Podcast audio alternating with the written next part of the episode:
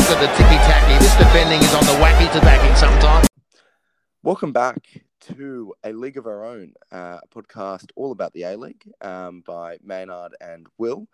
Uh, this episode, Maynard, we decided to delve into a wrap up of all the things that you may have missed in the last month and a half. Obviously, we're uh, still in the depths of preseason here, and um, and and certain games are on, certain games are not. Certain states are opening up, certain states are not. Uh, we're in a we're in a weird time, Maynard. How how are you?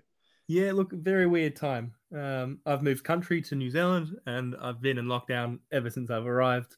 Bit weird, and the I think the A League off season is quite similar. So yeah, as you said, we're just gonna sort of break down all the key things that have been happening in the last Yeah. yeah month and a half, which has been a bit of a smorgasbord of all sorts of things: big signings, new kits, new sponsors, new league dates, bit of everything really. Exactly right, man. Well, let's let's delve into it straight away. Um, new name and new sponsor, Maynard. The A Leagues. Um, there's no more A League. There's no more Hyundai A League. It is now the Isuzu Ute A Leagues. Yeah, no, it's the it's the Isuzu Ute A League Men because I think I'm pretty sure Isuzu only only sponsor the men's division. There you go. You're one step ahead, Maynard. It's a bit of bit of a mouthful, doesn't roll off the tongue so well, but I think it's a good sign joining the men's, women's, and youth under one umbrella of A leagues. Yeah, look, I think the whole point of it seemed to be to enhance the profile of the other kind of legs of the A League, um, especially the women's game here, and kind of enhance their profile prior to the Women's World Cup again in 2023. Um, so I think I, I kind of get it. It's a bit strange of a concept, but sure. Don't No, think it'll look, yeah, change too much. I agree. I like the concept. They're also introducing a sort of joint championship between both the men's and women's leagues, where the best club will win an award as well, See, which I think is- quite a nice concept. It is, but this is the interesting thing, right? Does that mean Canberra United, for instance, and Western United and Central Coast? That means they're already out of that championship, right? Yeah, that's correct. There's there's three men's teams that can't compete, which means that Wellington's already, you know, beaten four teams. Great news. You're not wooden spoon, Maynard. Yeah, not wooden spoon, but uh, I think it's a good competition. I think it will mean fans are more interested across both leagues to start with. Yeah. Um, but I mean, all, all, news is saying that expansion will get all those teams that we just mentioned uh, either having a men's team or a women's team in the next few years, which is, I mean, all good signs. But yeah, let's let's keep focusing on the A leagues to start with, and I'm sure you've seen Will as well as half of soccer Twitter, the full full stop forward slash logo that we have going on now. Oh, Maynard, uh, the ball and a crossbar. I mean, the marketing team were they stayed up all night, Maynard. Uh, they thought long and hard, and they said, "How do we represent this new, new league, new leagues?" And a full stop and a dash and a dash was how they got there. Yeah, look, it's beautiful, beautiful my, simplicity. my my my favorite part definitely leak of that logo though. I mean that Oh. was peak peak A leagues. Oh, we knew that. I mean, it always happens this time of year. This is leak season. You know, we'll, we'll, we'll jump to it next, but the, the leaks from FIFA with the kits, you also get the leaks from those new kits with the new logo. It's fantastic. I know. I do find it funny. I mean, A League Beams does an excellent job of this by getting onto FIFA, looking at all the A League teams and saying, when are you going to release your kits to the Yeah. clubs because they're already there. Um, but yeah, the, the Melbourne City accidentally releasing the new A League logo and then having to go into word art or paint or something and scratching them out. I mean, that was, to be honest, quite hilarious. Yeah, it was it was interesting seeing seeing those kit attention you paid. But some some teams like Sydney FC released with the old logo. Wellington Yep. Phoenix, for example, released without a logo, and then as you said, Melbourne City had to do two releases. One and then once with a horrible paint job. It's quite funny. Yep. Very funny. Peak peak A leagues, not as I said. Um, but it was exciting that the Isuzu Ute sponsorship, as much as the name doesn't, as we said, doesn't really ring, uh, roll off the tongue as well. It is good that we have a bit more money again in the league, um, given Hyundai wasn't going to come back. Yeah, given, given the the last lost major um sorry major broadcast deal with Foxtel, you've lost Hyundai, which were giving something like six million dollars a year for fifteen years. I mean, those are massive partnerships. So it's it's exciting times for the leagues with, as you said, Isuzu Utes. Don't forget Bunnings and their ladders, and then the the 200 million Paramount TV deal. There's some uh, good stability in the league at the moment. Yeah. exciting. I think. I agree. I agree completely. Well, Um, uh, talk about exciting just quickly. Um, I'm not sure if you've been keeping up to date, but we've actually got dates for the league to start now. Men starting on the 19th of November, and then the women starting on the 3rd of December. So it's not too long to wait anymore. No, that's true. That's true. And I was going to say, man, I'd like, I do, I do understand the way they've done the fixturing because obviously it seems like they've split it into two hubs. You've kind of got your New South Wales hub because you've got six teams based here, Yeah. um, and then the rest of the league is kind of good luck. Um, it, I mean, it was like a New South Wales and Victoria hub, really. Um, but I mean, for Perth Glory, I still don't understand how they're going to be playing, or even Brisbane to some extent um, a home game for quite a while. Yeah, it, it, that's an interesting point. My understanding is um, the yeah, as you said, the league split in two between New South Wales and then uh, other. The the other league starts with Victorian teams playing Victorian teams, so hopefully that just buys enough time so that borders across Queensland and WA open. Also, quite interesting is that Victoria has mandated that all sports players, I believe, have to be double vaxxed, which might Yep. be the way that the sports team tra- can travel across borders before perhaps players, oh, sorry, fans can. Yeah, that's true. That's But I, true. gu- I guess it's a big unknown. Uh, what they're trying to do is play the games that they can to start with, which will probably get them through to the new year, and then hope that you know normality is resumed and at the very least across Australia, the teams can at least travel. Yeah, I mean, the only two teams that I particularly worry about by the let's call it the new year is Perth and Brisbane. Uh, I'm, not, Um, I'm not sure what's Ad- sorry, just jumping in. I'm not sure what Adelaide can do. I haven't re- really been reading much about Yeah, much they can do. I mean, the only reason I'm not as worried about Adelaide is because I think South Australia is not as much of a pariah on the borders. Like, I, I think South, they've got a liberal government as well. I don't want to get into politics here, but they tend to be a bit, you know, less strict when it comes to borders um, compared to the Labor states. So I wouldn't be surprised if Adelaide is playing home games or being a little bit easier with the rules sooner than WA or Queensland. I think WA and Queensland are really the two states that it will be interesting to see how Perth and Brisbane are able to host games. Um, and that's my only concern, even in the new year.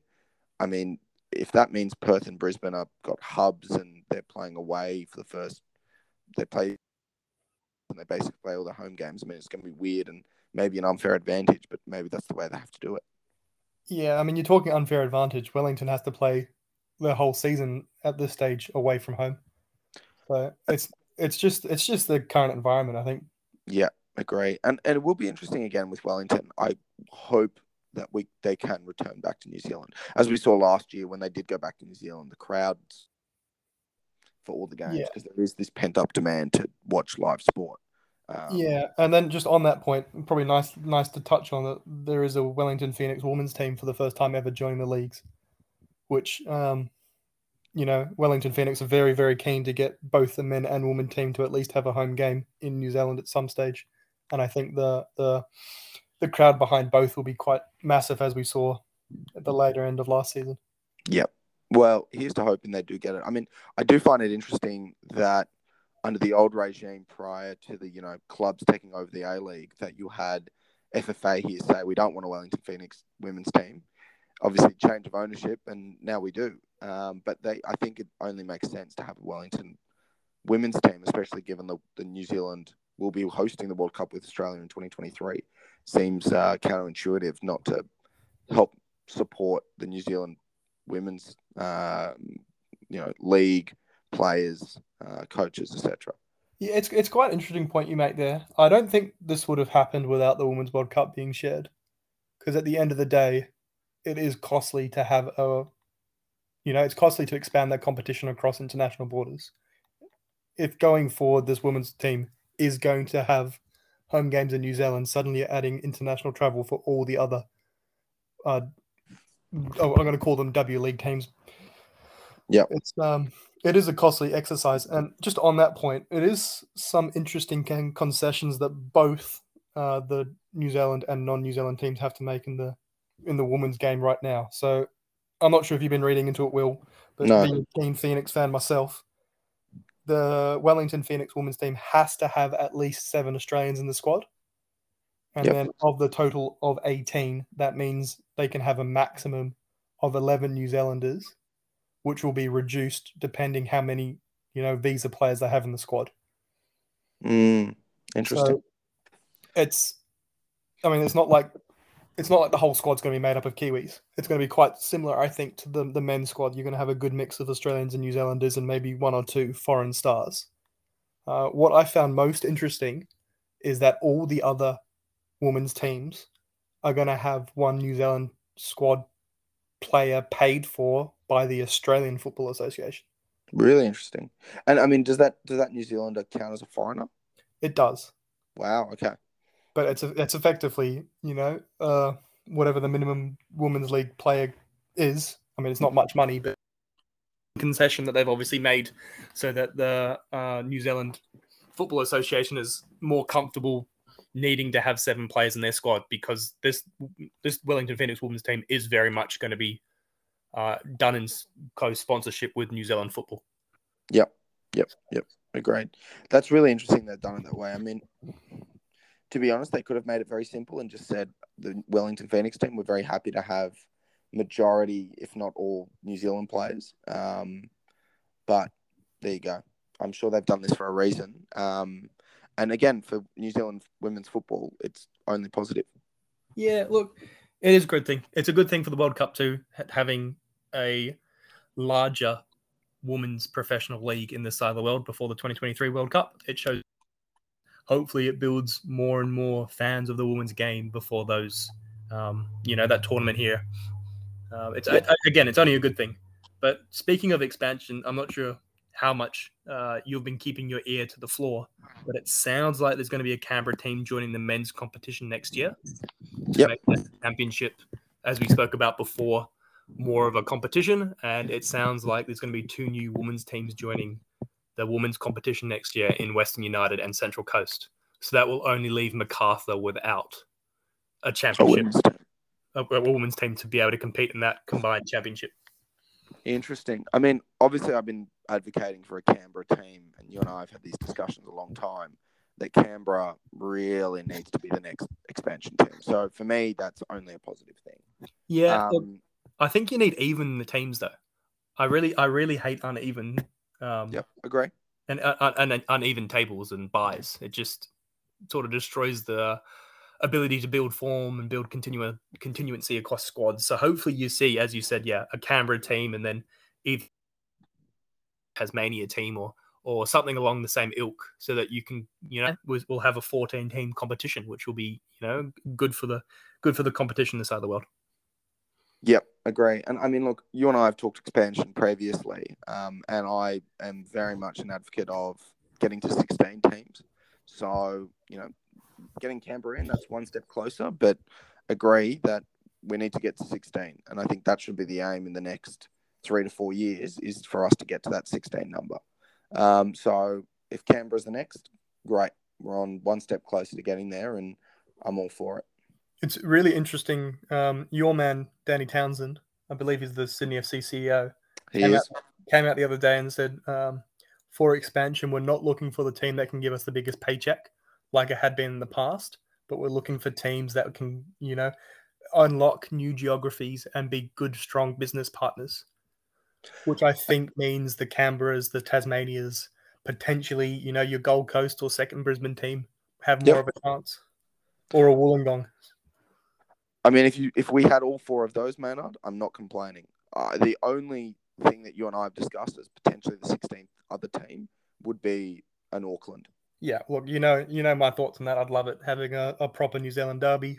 Yeah. Um, again, I guess the difference is this is an Australian league, and it's whether they want to have two new.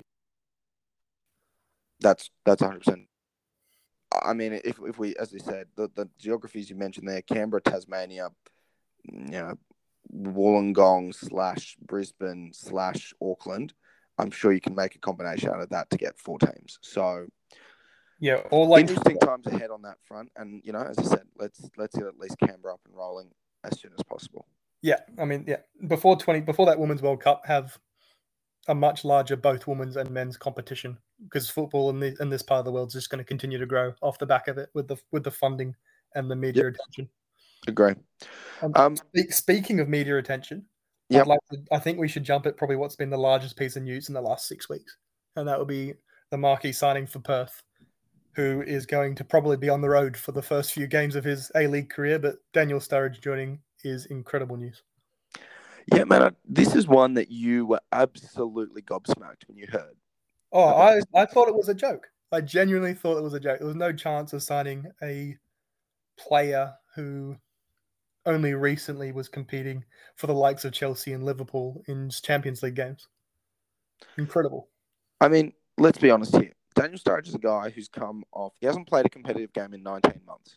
He's been suspended for four months due to uh, gambling related issues.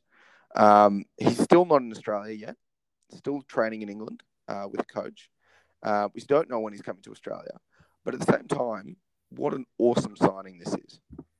The the thing the thing that this side of the world has with football is we have those what are known as Euro snobs, people that wake up in early hours of the morning to watch your EPL, to watch your Serie A, uh, you know, your other top five leagues in the world, and don't have the time to watch the A League. But the signings of the likes of Daniel Sturridge, yes, there are some question marks on his fitness, but he's only 32. He has played, you know, nearly 30 times for England, 60 times for Chelsea, over 100 times for Liverpool. It- the name rec- is fantastic for the league. It's probably, in my mind, Maynard, the biggest signing we've had in terms of a name since Del Piero. And I'm going to go a step further and say it is larger than the Del Piero effect, purely because he played in the Premier League. So for your younger audiences that that don't watch, you know, your Italian football, they know the likes of Chelsea, they know the likes of Liverpool, and this is the Daniel Sturridge that was that formed that killer partnership with Suarez, with the Gerrard slip to come second. Yep. Like this is this is I think honestly for a younger generation, this might be a larger signing than Del Piero. Yeah, I, I can see where you're coming from. The only thing that I'm going to counter on that, Maynard, is he's gone into a smaller market. And no offense to any Perth Glory supporters out there.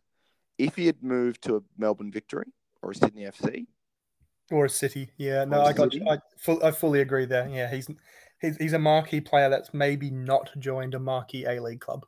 that's correct. And that's the only problem that I see in terms of being bigger. That's what I think the Del Piero effect was felt because he was at one of the biggest clubs. Yeah, and he was able to play in a stadium that could have fifty thousand fans, Exactly right. like week week week in week out. And he, you know, he, uh, what were the membership numbers for that year? He must have sold ten thousand memberships himself. Absolutely. Sorry, the first season. The first yeah, season. yeah, no, no, absolutely, Abs- and we were still a travesty that year, but still, um, huge, huge signing. And the good thing about it for the A League, A leagues, um, is that um, you know away games will be, you know, you're you're going to attract crowds to every Perth Glory away game, which is Yeah. fantastic because otherwise, where's the interest? Yeah, no, I, oh, I, I completely agree. I think, uh, particularly in New South Wales, with the way that I know we don't want to get political, but the way things are opening up, you will likely have 75%, 100% capacity at these crowds, in these stadiums, sorry, and you're likely to sell them out. The first time that Del, uh, that, that Sturridge plays in, against Sydney FC, for example, likely in the new stadium, like Oh. fantastic. Unfortunately, not the new stadium, man. That won't be till next year, but Doesn't it open in 22? Yep, that's next year. Yeah, this the, the, the season's starting in November. No, but it's it's unfortunately it's September of ah. Oh. 2022. It's next Oh, day league season, man. We can talk about it next year. Oh god, I got my dates wrong. I was hoping that it would be open in like April, and then you could have Sturridge playing Sydney FC in that new fantastic stadium. I know. It will be interesting though to see how they kind of integrate Sturridge though in terms of. I mean, he's going to start obviously, but you do have Fornaroli, you do have Andy Keogh as well. You know, are you going to play a front three like that, or is Keogh going to start off the bench? Like, how do they kind of integrate This- that? I mean, Sturridge can play on the wing, so that's already that's already part of your problem solved. He doesn't have to play down the middle. Yep. Keogh's a workhorse, so you could probably get him as a ni- as, as you could probably play a, a front four and have um, Sturridge as one of the one of the tens or one of the wingers, however you want to talk about it. Yeah, will be interesting to see how they line up though. It will be because Castro kind of had that more natural fit for a four-three-three. Um, yeah, he, he did. Doesn't really work as well. I mean, there were times last season, I think, when they played Keogh, Fornaroli, Ikonomidis, and Castro as a front four, or a Chianese in a front four. Well, not this year, Maynard. I mean, I mean, who knows? It's it's Perth Glory's problem to fix. Exactly. I mean, I, I don't see any problem with having Sturridge and Fornaroli start and Keogh off the bench. Keogh is 34, 35, isn't he, this season? Yeah, yep, So, that's right. Like, who cares? Get rid of him. Let, let, let the Daniel Sturridge show show shine. Get get rid of him for a third time, Maynard. That's right. Um, moving on from Sturridge, as much as we could probably talk Daniel Sturridge all day, and uh, as much as I'd like to, um, probably two other signings that people really missed, to be honest, um, and definitely flew under the radar. Um, Roderick Miranda to Melbourne Victory, um, former Wolverhampton Wolves player, um, played for Olympia, played for Olympiacos, played in the Turkish Super League last year. Seems like a pretty solid resume. Um, former Portuguese youth international, could be a very good signing. Underrated. Yeah, look, I think he was a player that had. I'm just going purely off, you know, some great Wikipedia research. I think a player that showed lots of potential in his youth, as you said. I think he's got something like 40, 50 youth caps across the 17s, 18s, 19s, and 20s for Portugal, playing in the likes of Benfica and Rio Ave. So, you know, good Portuguese first flight uh, teams. But since his move to Wolverhampton, where we have to state he played in the Championship, not the Premier League, he's largely been a bit time player on loan. So while a good pedigree, I'm not sure he's at the Daniel Sturridge level of signing. No, I'm not. I'm not putting him at that level, Maynard. He's a clear number two. What I'm saying Or is, I'd, I'd say he's a he's just a, an average visa signing. To be perfectly honest, in my opinion, I'd love Okay. to be I'd love to be um, proven wrong. But I'm more excited by Rene Krhin, who has joined Western United. This is a Mm. man that's nearly got 50 caps for Slovenia. I think his experience in La Liga and League One are much better than uh, Roderick Miranda's.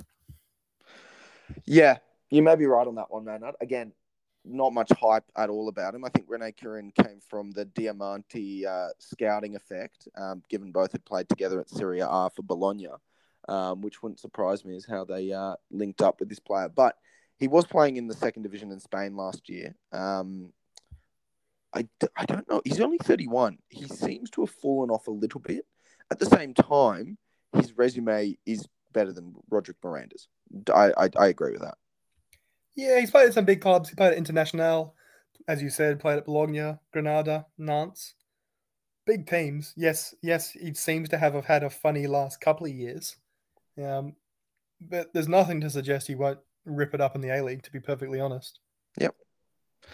Look, will be interesting to see. I mean, uh, the other only other signings, I- and I don't want to go through every single one, Maynard, but a couple of other ones probably worth noting. Um, obviously, biggest one, Storm Roux. Yeah, well, I think I called it in the in the one of the last two podcasts. His homecoming back to the Mariners, probably the only place that he's looked a strong player in the A League. Didn't looked a bit out of depth in Melbourne Victory in his few years there. Yep, but, agreed. um, but he was he was arguably a star in a poor Mariners team for a long time, and it's a yeah, as you said, a homecoming. Uh, he's got a big couple of years if he wants to try to make well, one the New Zealand squad and two a New Zealand squad that's trying to push for a World Cup. So as yeah, I mean, makes sense. Good signing. He's gone home. Yep, they need they need depth. They need And- another right back. So Uh, let let me guess the only other news that you know of, and that's probably uh, Stevie Taylor retiring from Wellington three days after he was made captain. mate, again, you know, I I've said PK League about two or three times already this this episode, Maynard. I'm going to put this in the PK League. Yeah, I mean, classic. Um, Like, like recently signed a contract extension, is made captain, and then see you later. Like, I'm done. No, thank you. it doesn't make didn't make any sense to me, man. I Really didn't. Um, I know the quarantine sucks. I get it, but I don't know. He was wanting to come back. He came back. Ufuk Talay seemed to, then management seemed to look after him well. I don't know. I, I don't like it.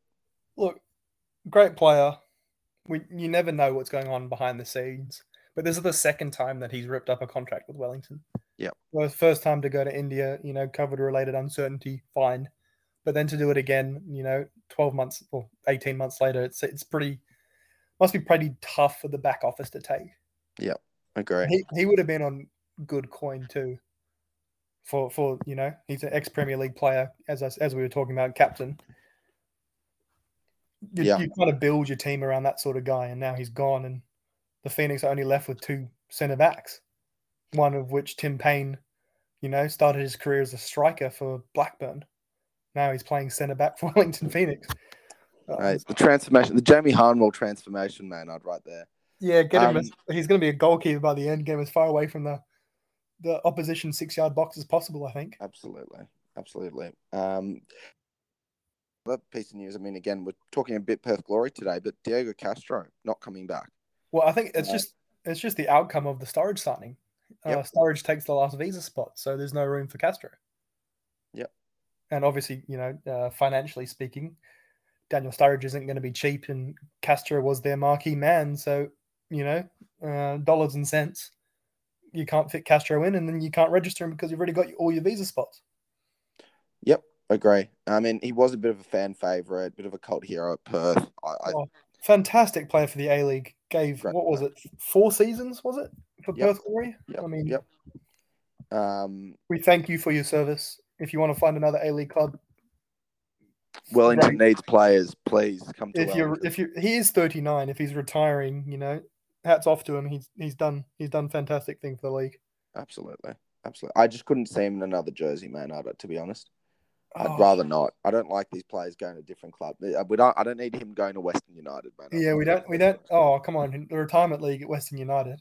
Yeah, he'll fit right in. He'll he'll actually reduce the average age 20. That's true. That's true.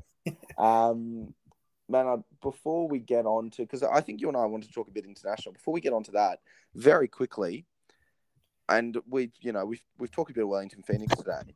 I am incredibly impressed with their Wellington Phoenix home kit. Yeah, I mean it's good to hear. I, I like both kits. I really like their away kit.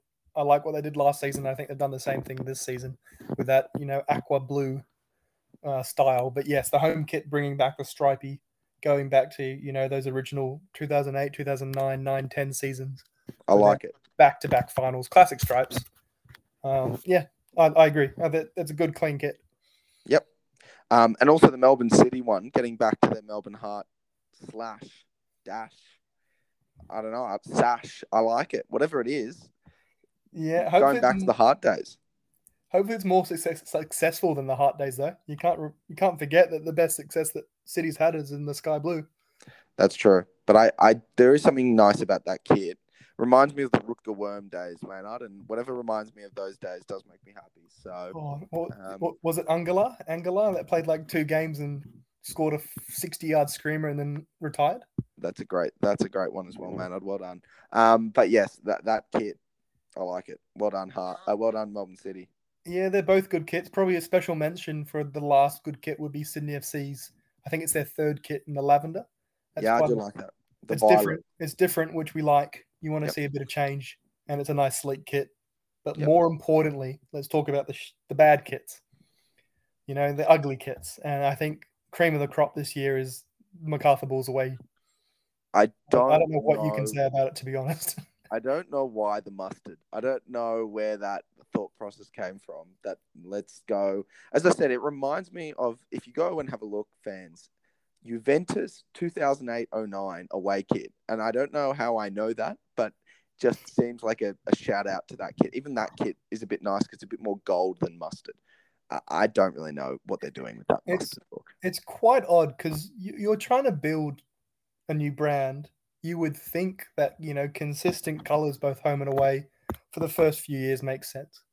Yep. You're trying to build, you know, brand recognition. These are MacArthur colors, and then you start spicing it up. No, second season, bit of Spicy. mustard, bit of spicy. Why not? mustard. Spi- Yeah, spicy mustard instead. English mustard instead. Um, also, Perth Glory. You did a lot of good with with Sturridge. You did a lot of bad with your away kit. I'm fine. I don't know why you go sky blue in a league where two teams wear sky blue. No, well, look, let's take a step back. Who have been the most successful teams in the last, let's call it four or five years? Melbourne City? Well, Wellington Sydney Phoenix, No, Melbourne City, Sydney FC. What kits do they wear, Will? sky blue. Well, clearly, the Glory have gone, what's the most successful skit, kit color recently? Light blue. I get it, Maynard. I just don't know the point of wearing an away. You're never going to wear your away kit when you're away against two teams in the league. Yeah, look, That it's already reeks. I don't know what you're doing. I like the white and purple. Purple is unique. I get it. But, but the thing is, purple's never going to clash because no one else wears purple. Exactly. But go white and purple. Yeah, like I don't I even mean, know I why like they their white and purple kits. why do they even need an away kit? Is it, it's just to sell more merchandise. But who's going to buy? Have you seen it, Maynard? No, it's uh, it's horrendous. It's not a great kit. It's too. Pl- if you're going to do it, at least make it interesting. Like Wellington Phoenix away is blue, but it's interesting. It's different, right? It's not like a plain light blue kit. It's, it's it's it's unique in the league, isn't that? There's no other pure blue or let's call it aqua blue, right? Yes. It's it, yeah, it, it needs to be unique and stand out. The fact that you're so similar to a Sydney FC or a Melbourne City, it kind of ruins it. I mean, if you're wearing that jersey at an away game as a Perth Glory fan, you're just going to fit in with the crowd. exactly. You, you're basically going for Sydney FC. Yeah, and, and- and even to their own players, it will look like you're going for Sydney FC. Exactly right. I agree, Maynard. Um, probably just before we talk about internationals, which we're going to cap off uh, today, FFA Cup has started, which again is strange given some states are in lockdown, some states are not. Um, but WA and Queensland have managed to get their teams to play their games. Um, any thoughts thus far? Look, my only thought is it's still called the FFA Cup, and the FFA doesn't exist anymore, so it's all a bit weird. Um, I honestly can't say I've watched much of the FFA Cup. I sort of try to keep my eye out for any cup sets, and I don't think there've been any, unless you can correct me. No, Floreat Athena from WA came close, took Adelaide United to extra time and then lost. Yeah, look, it's tough. It is tough for A League teams because they're not, you know, the beginning of preseason when they're versing largely NPL clubs that are in their peak of their season. So you kind of do expect some cup sets. I mean, this year's a strange one because you basically have got the most disadvantage for NPL clubs coming across A League teams at the moment, given the lockdowns um, in certain states, because the NPL clubs just have not been playing. yeah. So Um, the, the, the normal cup sets that you would expect because of those different levels of fitness, you're not going to see. No, Mm. I don't think that's going to be the case in Victoria or New South Wales for, for sure. But there, there were some interesting games in the round of 16 that have been drawn up. It's weird that you already have a round of 16 when not every team has played a round of 32. But sure, let's just go with it. Um, the Brisbane Derby, Lions FC versus Brisbane Roar, and Adelaide Olympic versus Adelaide United. Is is that Lions FC where Warren Moore used to coach? That's correct. That's why it's interesting. Yeah, be going back to his old stomping ground. It's, it's good. I mean, that's the good thing about this cup that you're um, exposing these little rivalries and little derbies that you wouldn't normally expect. Yeah, I agree. And I, that's why I like the zoning of it a little bit more this year. It does create it. It's not as random. All, Um, all, all they need to do now is add a WFFA Cup, and that will be good. Because Yeah. I, I, I don't believe they've got a um, national cup women's competition.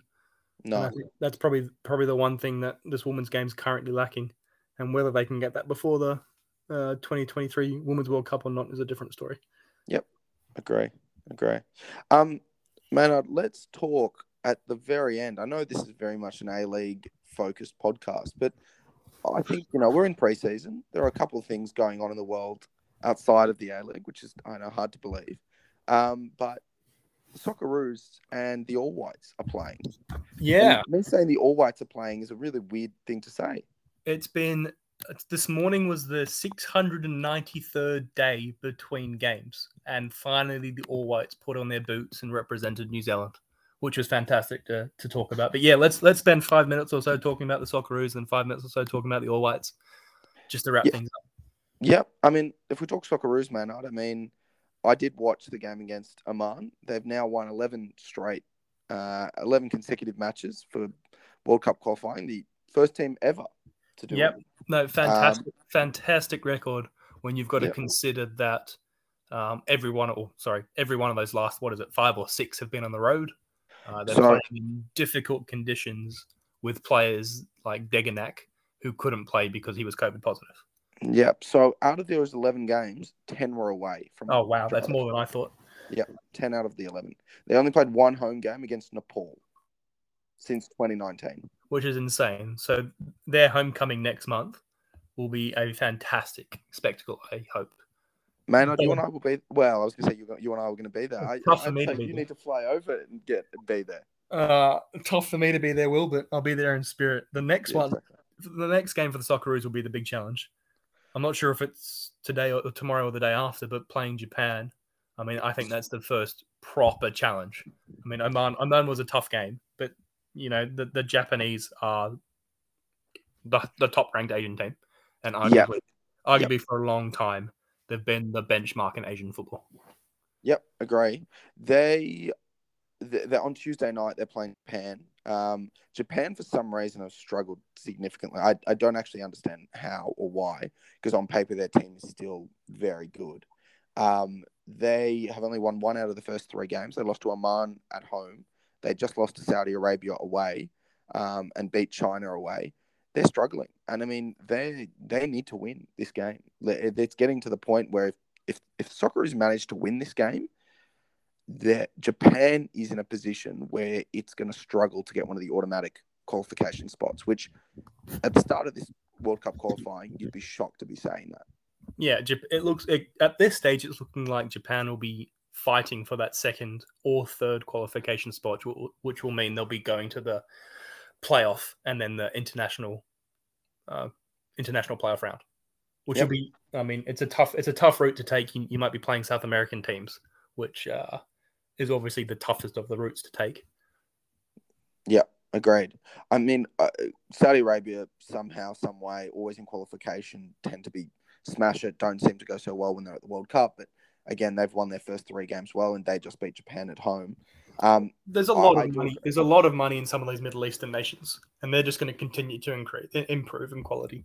You know, if this, the money they can spend on facilities and coaches, the gap between the likes of you know, uh, your powers such as Japan and those Middle Eastern nations is just going to close further and further. Yep. 'Cause Yep. mo- Money talks, right? At the That's true. day. I mean, the, the recent purchase of Newcastle by what was it, the Saudi royal family? Saudi Arabian uh, sovereign wealth fund. Yeah, which is, I mean, that's 80% owned by the Saudi royal family. So, like, that- oh man, uh, degrees of separation apparently, but yes. yeah, yeah, okay. W- w- regardless, money talks. And, um, Yeah. So that those those gaps, as, as I said before, are just going to close. But I think there's been there's a lot of signs about this Australian team that's uh, quite exciting. There are, and, and what I like about it is you've got they Arnold's done a very good job this World Cup qualification campaign, bringing a lot of new faces in, and somewhat seamlessly, um, and had the positive impact of you know your Martin Boyles, your Harry Souttars, which now seem mainstays. But let's be honest, they only really got capped, or they've still got under ten caps for both of them. Yet they feel as though they've been there for ages. I mean, like the ability for him to do that has been awesome. Um, and you have got players that have kind of returned to form, whether that be, you know, your Tom Rogic's, um, who wasn't really playing much previous year, now back in form, or even Jackson Irvine kind of playing well at, at St. Pauli in, in the in Bundesliga too. I mean, there are, or Trent Sainsbury, for instance, actually playing. I mean, obviously Matt Ryan and Aaron Mooy aren't at the moment, which is probably the only downside. Um, but most of the team is playing regularly in good form, and that's showing um, result wise. Yeah, look, I mean, the the person I'm always most excited about when I see the green and gold is Mabil. I think he is he is a superstar. I think he can make something happen. And then him him on one wing and as you said, Martin Boyle on the other. There's a lot to like about the Socceroos going forward. Yeah. Which which sort of hurts me to say. Man, let's talk about the All Whites. Um, you you got up this morning and you watched the game against Curacao. Curacao, I did, I did. 72 in the world, and then All Whites ranked 120 something in the world. Uh, our first game in 693 days. Alarm was set for 4:30. Beautiful to watch. Fantastic to see a New Zealand football team playing again. And what, what were your Uh, thoughts? sorry, I, I don't think I mentioned the score. New Zealand won 2 1. Yep. Um, by far the better team for the first 60 or so minutes before fading and Curacao coming back. Uh, Curacao has some strong players, most notable for this side of the world's Roly Bonevacia plays for them, which was nice to see an old Wellington Phoenix boy there. Um, but you know, it's just good to see. This is arguably New Zealand's golden generation. You've got a lot of this. This whole squad was made of players from Europe or the US because you can't get any A League or New Zealand domestic players there. Uh, but yeah, golden generation. A lot of players in that squad were, you know, in the early twenties. The likes of Cacace, Sarpreet Singh, Joe Bell. You've got a squad, a core of that squad that's going to be around for ten years, and will hopefully go to another World Cup. Fingers crossed, man. Fingers crossed. It was good to see like Tommy Smith back. Yeah, it was odd. It was odd. He um, I was surprised not to see Tommy Smith start. He came on in the last sort of ten minutes or so uh, to make a back three to give a bit of uh, more defensive structure to you know see out the win. Um, but yeah, some names the likes of uh, Tommy Smith. Uh, we were talking about the 2010 World Cup. You've got Rory Fallon in the in the coaching staff, which was funny to see. Yep. Uh, and then you've got Winston Reid, who is uh, still making his way back from injury, sitting in the on the coaching staff as an advisor at the moment. But you know, this the the, squad the squad is a is a the pro yeah arguably the strongest that New Zealand's ever had. You've got players like Chris Wood, starring arguably in the Premier League, scoring you know ten plus goals the last four seasons. You've got Ryan Thomas playing for a Europa League team at PSV, You've got Winston Reid, who is yes coming back from injury, but he played you know 250 games in the Premier League. Um, you got some some big players in there. Yeah, Sarpreet Singh, no Muppet signed for Bayern Munich. Yes, he's playing in the Bundesliga, but you know that's four players that would all likely make the Socceroos teams. Yep, man. I'll be honest. I think the Socceroos would kill for someone like a Chris Wood if he was Aussie. Um, yeah, you, you say that. I don't know how it'd fit in into that squad because mm. he's Chris Wood is he's a big boy, but he's a poacher. Yeah, it's, it's a really he's, his his his skills. I mean, he's he's a poacher. He's got a good first touch, but he's not a target man. I don't know how it would fit in Arnie's style. He doesn't have the mobility that I think Arnie would want. It's all it's all a bit weird. Well, look, New Zealand have him anyway. It's all hypotheticals, but I mean, he's got the goal scoring record, and again, playing at the EPL level. I mean, there's no Socceroos playing at the EPL level, Maynard. So that's something to note. Uh, you watch this space. Harry Souttar will be there. If he's not there in January, he'll be there next summer, next English summer. You're calling it now, Maynard. You got inside oh, sources here. Everton or Aston Villa I'm going to snatch him up before. Or I'll be surprised if he's not there in January, to be honest. Man, I'll, all I want to make sure if he goes to a club, I want him playing. That's it. That's all I want. I, he needs yeah. to be playing. I think he needs he needs to go to a big club that's you know playing Europa or European Conference, so that at the very the Wednesday, if not the Saturday. You know what I mean? Like he's playing once a week for one of those larger teams. He's the third choice centre back at worst, sort of thing. Mate, the beautiful thing about him is 22 years of age. He'll be around for at least 22 years of age, about eight foot tall. That's what you want, Maynard. That's what you want. Um, we've almost run out of time here. Um, very quickly though, you got we got one more minute, Maynard, but very quickly here, the Olympics. Yeah. Um, not really spoken about.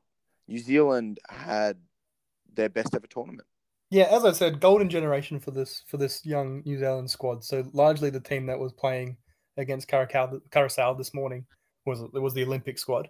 Um, they do a ranking afterwards, which they rank New Zealand sixth, Australia twelfth out of the sixteen competing nations. Uh, for the first time ever in Olympics, New Zealand won a game. They also got out of their group where they lost to Japan in extra time in the round of sixteen. Um, all good news, but also touching on Australia. Let's be honest. If you offered Australian public with the group they had a win against Argentina and two narrow losses, they would have taken it. Um, I think both nations did quite well and outperformed expectation at the tournament. Uh, the only sour point is that Australia started well and therefore new expectations were set, which they couldn't rise to for the rest of the tournament as well as playing some negative football against Egypt.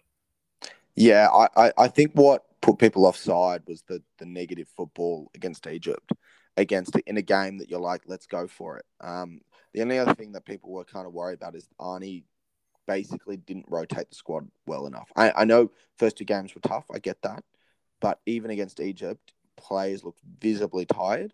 Um, and there probably should have been some form of rotation in that last game. I mean, how Cammy Devlin didn't get enough more game time still boggles me.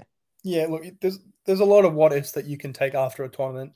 I mean, from New Zealand's perspective, what if uh, Winston Reid never got injured? Like, how far could the team have gone? But I think if you offered the outcome to both nations before the tournament started, they would be quite pleased with how they did. Yeah, New Zealand more so than Australia. But you know, you had a heap of A League or ex A League players across both of the nations, and they were holding their own against much larger football nations like South Korea, Japan, Argentina, Spain, and Egypt. Like in none of those games did they look out of place either nation. Which Yeah. is and that's that's the A League, right? Like I think that's that that's the thing that I think people woke up to the fact that the A League, as much as it might receive criticism from some elements to say it's not the same standard as your you know your Premier Leagues, your top five leagues, maybe even not the at the same time, the quality is not as poor as people think. And that's highlighted by these international tournaments where you've got a, basically an A League squad beating Arge- an Argentina team that was Yeah. favourites to win, one of the favourites to win the tournament. I mean, that for me was the big wake up call. People were like, oh, wow, there's actually some quality here. And a lot of those guys then go and get moved into Europe. You know, your Denis Genreau, for instance, or Cammy Devlin. or Uh, Gianni Stensness for New Zealand. So it's the same. It's the same. Who's now going to play for Australia? But it's the same thing. It- I mean, the A League, the A League's never going to be a top five league in the world.